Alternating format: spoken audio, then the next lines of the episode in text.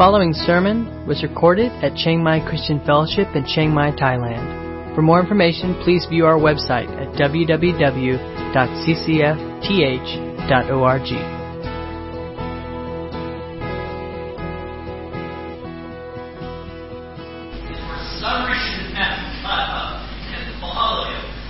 and uh, you can uh, life changed after that.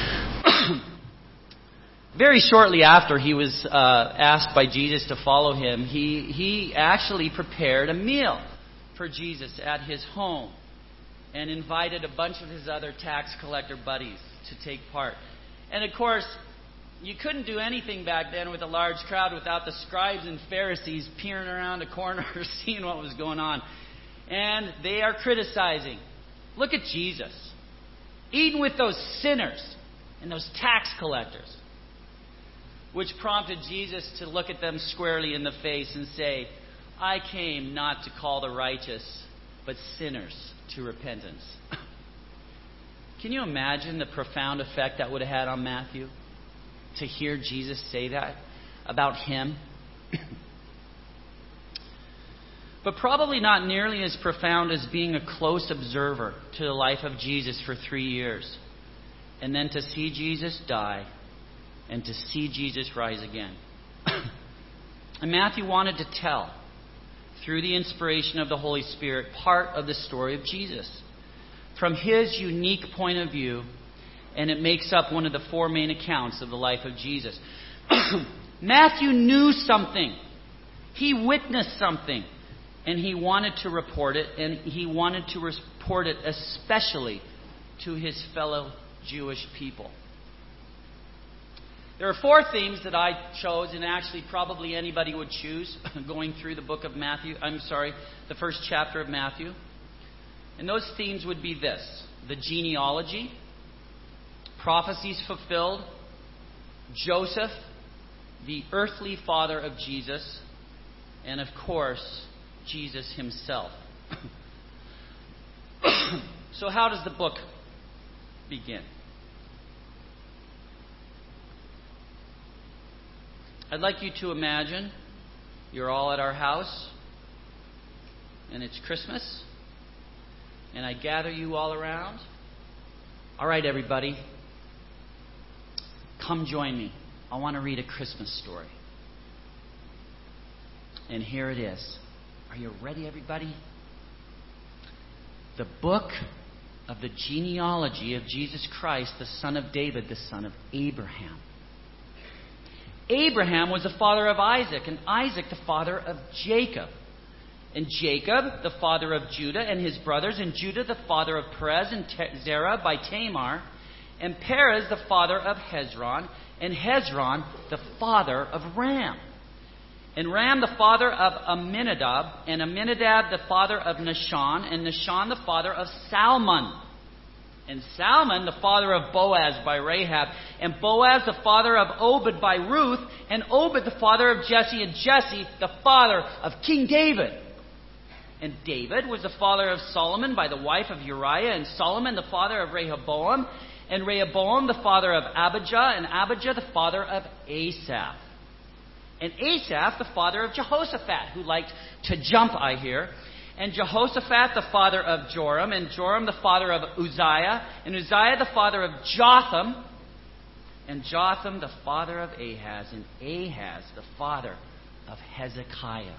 And Hezekiah the father of Manasseh, and Manasseh the father of Amos, and Amos the father of Josiah, and Josiah, the father of Jehoniah, Jehoniah Je, I know I'm not saying that right, and his brothers at the departure to Babylon. And after the departure, the deportation to Babylon, and Jeconiah was the father of Shealtiel, and Shealtiel the father of Zerubbabel. And Zerubbabel, and don't you just like to say Zerubbabel? the father of Abiud, and Abiud the father of Eliakim, and Eli- Eliakim the father of Azor, and Azor the father of Zadok. And we're getting to the really good part here, you guys.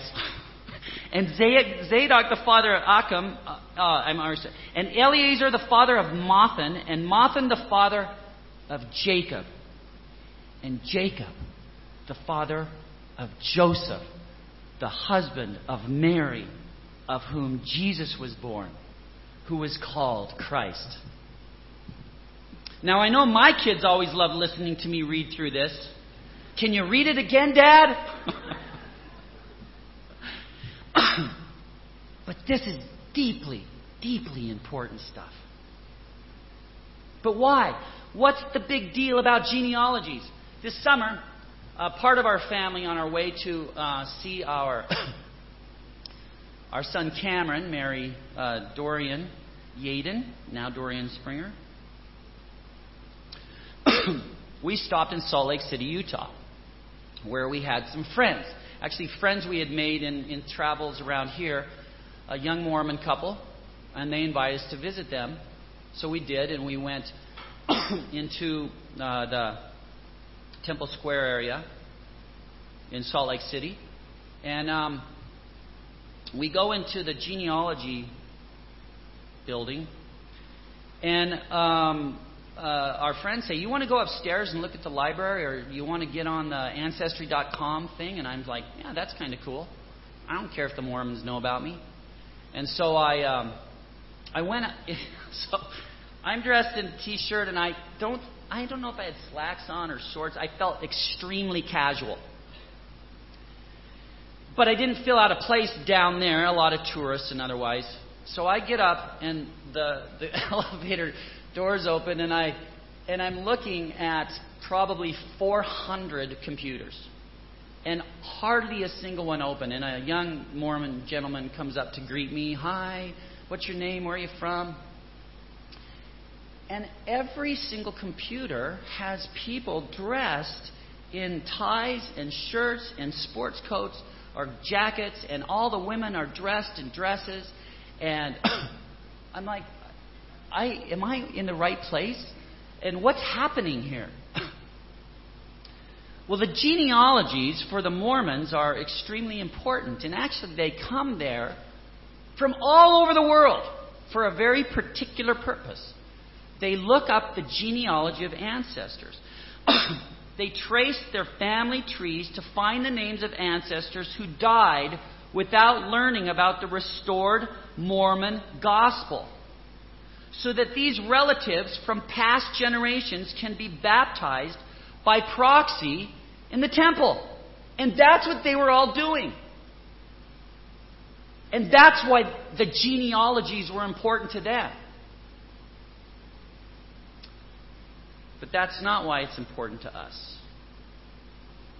I disagree with my Mormon friends and why they place such high importance on those genealogies. So what so that's their main reason. But what about Matthew? Why would he care to begin with a genealogy which spans about 2,000 years, give or take, at the start of his book? what was the importance of genealogy to the Jewish person? Well, it was very important for Jewish people to trace someone's ancestry to prove who was the rightful heir to property or inheritance, and also a wide variety of priestly and royal offices. Genealogy showed where a person came from, gave insight as to social status and reputation. Proving your lineage was very important to any Jewish person, as it has been and continues to be in many cultures throughout the world. Here's the first verse of Matthew chapter 1. The book of the genealogy of Jesus Christ, the son of David, the son of Abraham. So, right off, we discover that this is the genealogy of Jesus, not Abraham. Now, in a number of genealogies in the Old Testament, it will say something like this These are the descendants of Adam, or Noah, or Shem and then they begin the genealogy with that person. But here, Matthew says that this is about Jesus. And he starts with Abraham. What he's really saying is this we start with Abraham, the man with whom God made his covenant, but this genealogy, it's really about Jesus. we move on to Isaac and Jacob and on and on, but this is really about Jesus all the way through. As we know, God made promises to Abraham, Isaac, and Jacob. Each one inherited the promise given to the one before and was promised offspring through whom the world would be blessed. To Abraham, he said this, and these are the first three mentioned in the genealogy. To Abraham, in you all the families of the earth shall be blessed. And in your offspring shall all the nations of the earth be blessed. To Isaac he said, In your offspring all the nations of the earth shall be blessed. To Jacob he said, In you and in your offspring shall all the families of the earth be blessed. Very much could be said about these repeated promises and all their richness, and about how passionately Paul, thousands of years later, proclaims their significance through his letters. But here's one helpful, concise statement from Paul. And this is what he says in Galatians 3:16 on how we are to interpret these promises. Now the promises were made to Abraham and to his offspring. It does not say and to offsprings, referring to many, but referring to one and to your offspring, who is Christ. God promised that he would give the land to Abraham and to his offspring. He gave the same promise to Isaac and Jacob, showing that the promise extended to their offspring. Jesus is the ultimate offspring and heir of the promises. So, in making these promises to Abraham, God was making them to his son Jesus and knowing that they would be filled through his son Jesus. and that brings me to my next point. The hand of God was always at work throughout the genealogy, intentionally moving, prompting, blessing, disciplining, guiding, halting, acting, orchestrating the turning events in Israel's history, active in bringing all the promises he had made to Abraham and his descendants to fruition. God was completely involved in the story because it is his story. Think about some of the folks in the genealogy. Abraham. God tells Abraham, Abram to move from Ur to Canaan. He commanded him to sacrifice his son Isaac and then stopped him when it was clear that Abraham would obey him. And the genealogy continued. Isaac. Isaac's servant prays that God will provide a wife for Isaac in a very particular way, at a very particular time. And God provides Rebekah. And the genealogy continues. Think about David.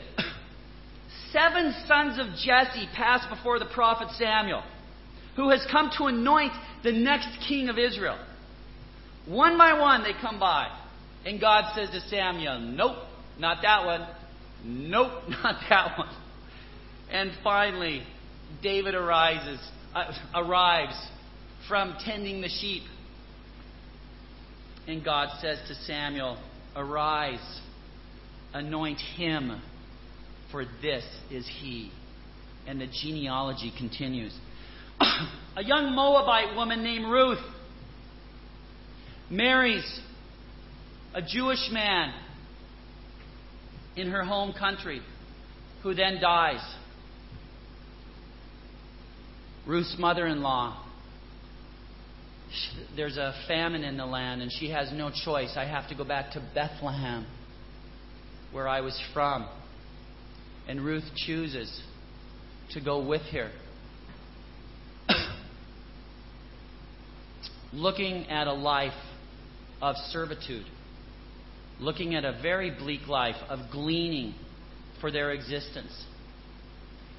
And God works and provides this beautiful, wonderful husband for Ruth named Boaz. and the genealogy continues. And I could go on and on for many, many generations and through to the exile to Babylon and up until the book of Malachi, 400 years before the birth of Jesus. Can you imagine Matthew in his waning days of life writing these things down, reflecting, laughing, rejoicing, and thanking God for this story of covenant and redemption?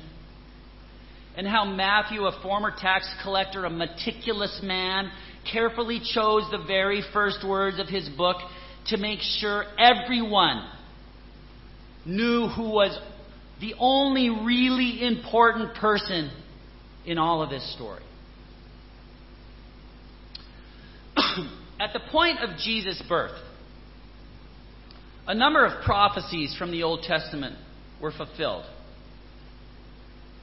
And this is my second theme.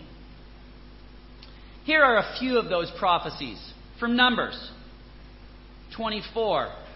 A star will come from Jacob. Isaiah 11. A shoot will come from the stump of Jesse. Jeremiah. God will raise up a righteous branch who will save Israel. Isaiah 7. The child God with us will be born of a virgin. Micah 5, a ruler will be born in Bethlehem. Isaiah 9, a child, a miraculous divine ruler who will rule forever on David's throne, will be a light in the dark region in and around Galilee.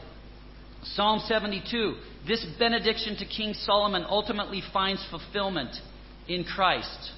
Among other things, the successor of David is wished an eternal, universal kingdom.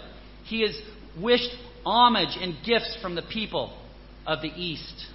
Hosea 11, God calls his son out of Egypt. And anonymous prophets referred to in the New Testament who said that he will be called, the Savior will be called a Nazarene. Noted Hebrew and Greek scholar and Bible translator Kyle Springer I couldn't help myself. That's my son, and I, yeah.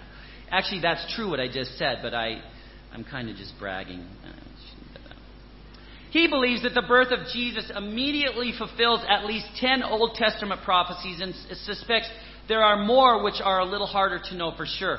And of course, there are so many, many other prophecies concerning his life, his death, his resurrection, and future events in the Old Testament as well. But let's focus on the particular prophecy fulfilled and mentioned in Matthew chapter 1. The focus on Emmanuel. Verses 20 through 23 says this Joseph, son of David, do not fear to take Mary as your wife, for that which is conceived in her is from the Holy Spirit. She will bear a son, and you shall call his name Jesus, for he will save his people from their sins. And this took place to fulfill what the Lord had spoken by the prophet. Behold, the virgin shall conceive and bear a son, and they shall call his name Emmanuel. Emmanuel, of course, means God with us. And the angel makes it crystal clear that the birth of Jesus was the fulfillment of this prophecy in Isaiah chapter 7, verse 14. But some people are confused by this because of what some of the other verses in this chapter say. Verses 21 and 24 say to call his name Jesus. Jesus means Yeshua, to deliver or rescue. Verse 21 She will bear a son, and you shall call his name Jesus, for he will save his people from their sins. And when Joseph woke from sleep, he did as the angel of the Lord commanded. He took his wife, but he knew her not until she had given birth to a son, and they called his name Jesus. but verse 23, re- referencing the prophecy in Isaiah, says, Behold, the virgin shall conceive and bear a son, and they shall call his name Emmanuel. But which name should it be? Jesus or Emmanuel? Well, I don't think it's that difficult to really understand what's happening. Jesus is his name, just like my name is Mike. It was Jesus Jesus' name. Just like you all have a name.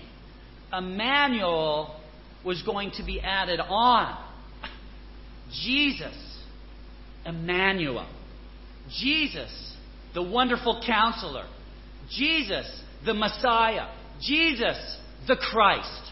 So there's no discrepancy here at all. It makes perfect sense that he would have a name, Jesus, and also be given the name Emmanuel, which we all call him today.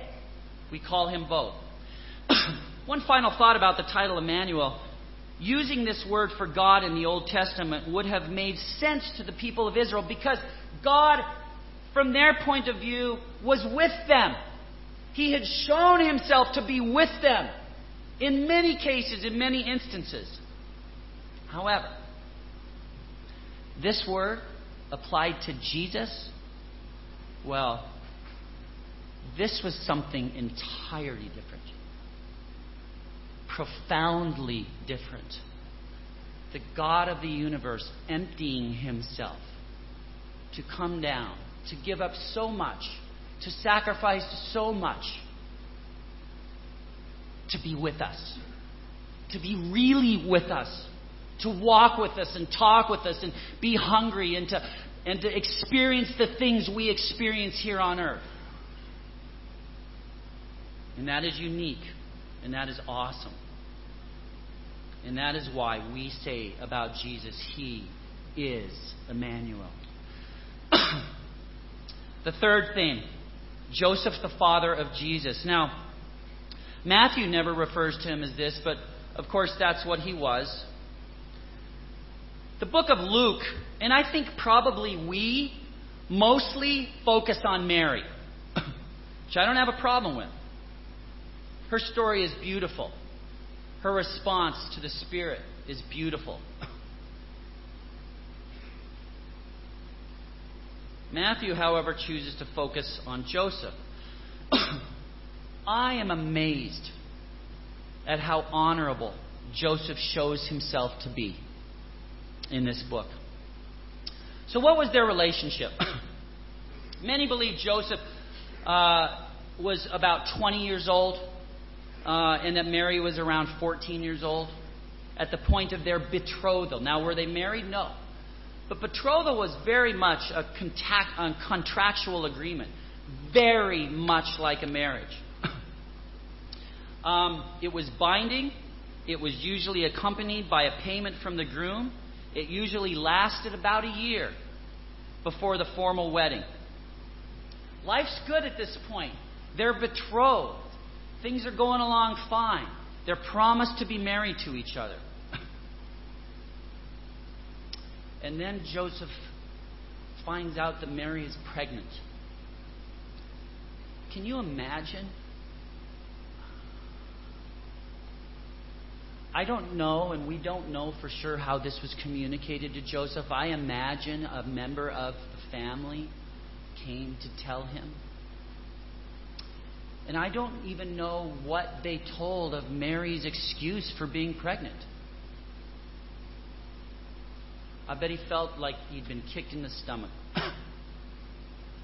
he knew Mary. He knew she was a fine person. She was well respected. And now she's pregnant?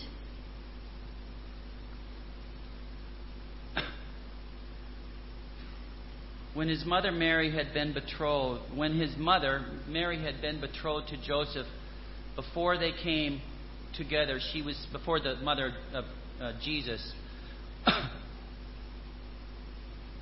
I'm just going to start over. There's referring to his as Jesus. When Jesus' mother had been betrothed to Joseph, before they came together, she was found to be with child from the Holy Spirit. What would have been going through Joseph's head? Well, it says in the text, and her husband Joseph, being a just man and unwilling to put her to shame. That's a great first thing to hear about the response of Joseph. The thing is, many men can be defined as just, many people can be defined as just. But Mary at this moment needed something more than just someone who was just. Because while a just person wants the right thing to happen, they can also be somewhat detached from feeling. and compassion in their attempt to be purely objective and adhere to the letter of the law. If you've ever seen the movie Les Mis, there's an Inspector Javert, and he's all about being just. And he has a criminal to track down, Jean Valjean. and even when it's clear to the entire world that this man has changed and repented and has done good things, and all he did was steal a loaf of bread, Inspector Javert can't let this go because the only just thing is to capture this man and put him back in prison. And compassion and mercy and grace do not play any part in his world. And that could have been Joseph at this moment. And if it had been that Joseph was just about being just, the consequences for Mary could have been very severe, both socially and physically. You remember the woman caught in adultery brought before Jesus. And what's Jesus say? Whoever hasn't sinned, throw the first stone. What were they ready to do to that woman caught in adultery? And you have to think that's what everybody was going to think about Mary. Who's going to believe that the Spirit of God caused this pregnancy? The beautiful thing, though, is that Joseph is also caring and loving and it says he wants to protect Mary. Can you imagine the feelings in him? He doesn't know. He doesn't know what's going on. And yet, this man who God chose to be the earthly father of Jesus decides on a better way. He does resolve to divorce her quietly. He doesn't probably know any, any other way, and that's the first thing he's thinking. But he wants no shame to come to her. The next verse, and her husband Joseph, being a just man and unwilling to put her to shame, resolved to divorce her quietly, but as he considered these things. I love the word considered. Sorry, I'm going to give another movie reference. One of my favorite movies is 12 Angry Men.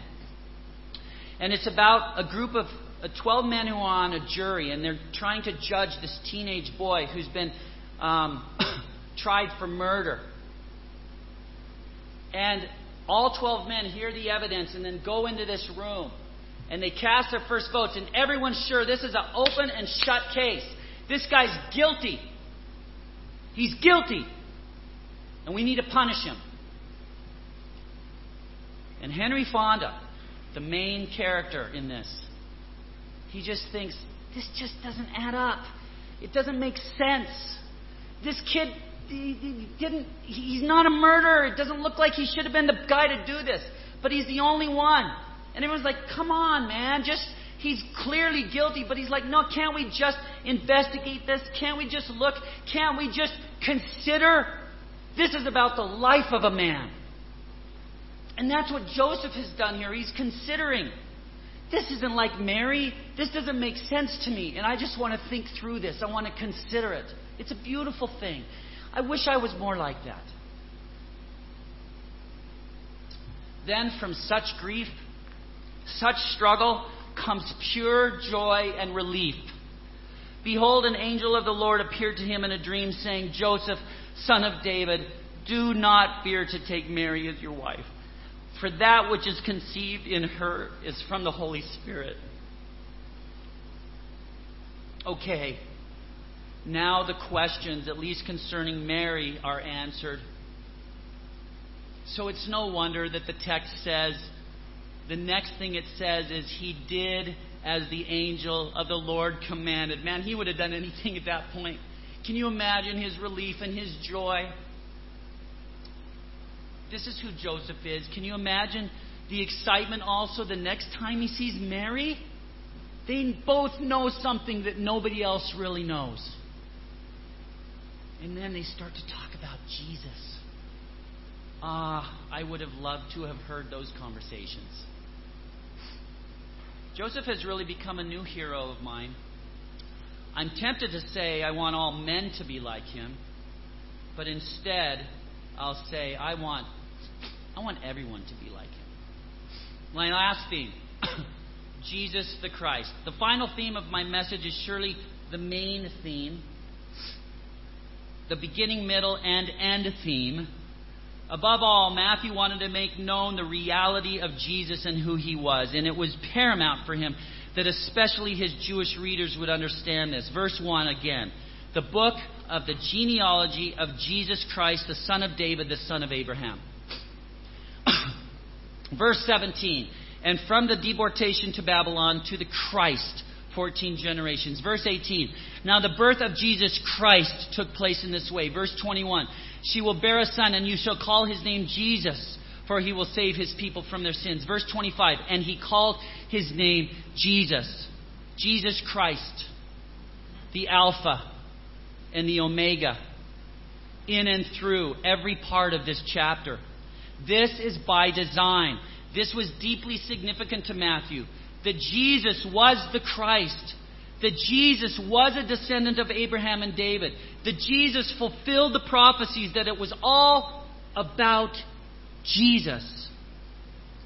Jesus fulfilled Old Testament prophecies in ways far beyond the immediate and partial fulfillments that Isaiah and others experienced. and the beautiful truth for us today is that this genealogy is not just from Abraham to Jesus. This genealogy is from Abraham to us. Through our Savior Jesus, we have been grafted into the family. We are joint heirs with Christ. If Jesus is the Lord of our lives, then it's Abraham, Isaac, Jacob, David, and us. This is what the Jewish pastor in my story at the beginning discovered when he turned that page from Malachi to Matthew. Everything came together for him in that moment, as it has for all Christ followers, because of Jesus. in the beginning was the Word, and the Word was with God, and the Word was God. He was in the beginning with God. All things were made through him, and without him was not anything made that was made. In him was life, and the life was the light of men. The light that shines in the darkness, and the darkness has not overcome it. And the Word became flesh and dwelt among us, and we have seen his glory glory as of the only Son from the Father, full of grace and truth. Whether people acknowledge it or not, it's always been about Jesus. the covenant, the genealogy, the prophecies, they are all brought to beautiful and perfect completion through Jesus. He is the way, the truth, and the life.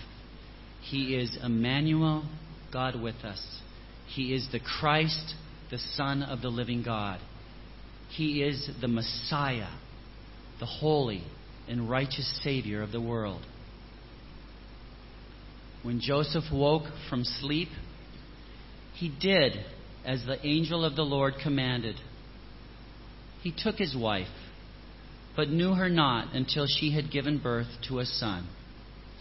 And he called his name Jesus. Could you join me in prayer, please?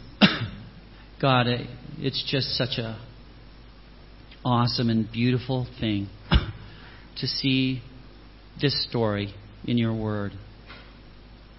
And all the people that participated throughout the ages, all the people you chose to include. What a beautiful story of redemption and love and forgiveness. God, I just ask that each one of us would humbly come before you and acknowledge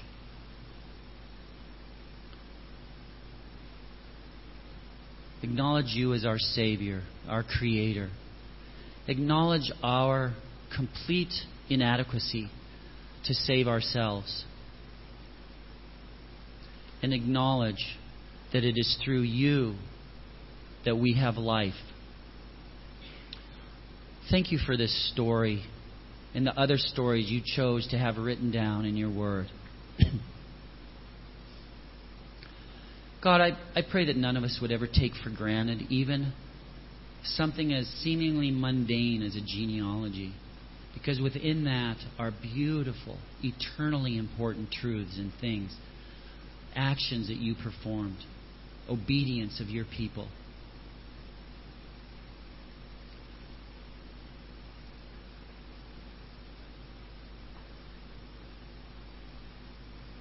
During this time of year, it's so easy to we buy presents and that's not a bad thing.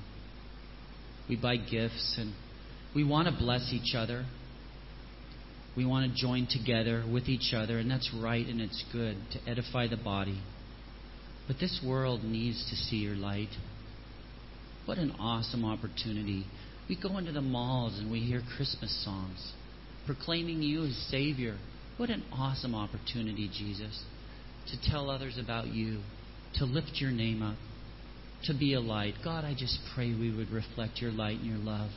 You are the fulfillment of everything good and right. You didn't have to come and die for us, but you did. I just pray that we would share that story with everybody, that we would be bold and loving and compassionate. I just want to commit every single person here to you and to your service. Whatever you call them to do, God, I just pray that they would do it with their whole heart, soul, and mind because you love us, because you are our Savior, because you are Jesus Christ. In your precious and holy name, amen. You've been listening to a sermon recorded at Chiang Mai Christian Fellowship in Chiang Mai, Thailand. For more information, please view our website at www.ccfth.org.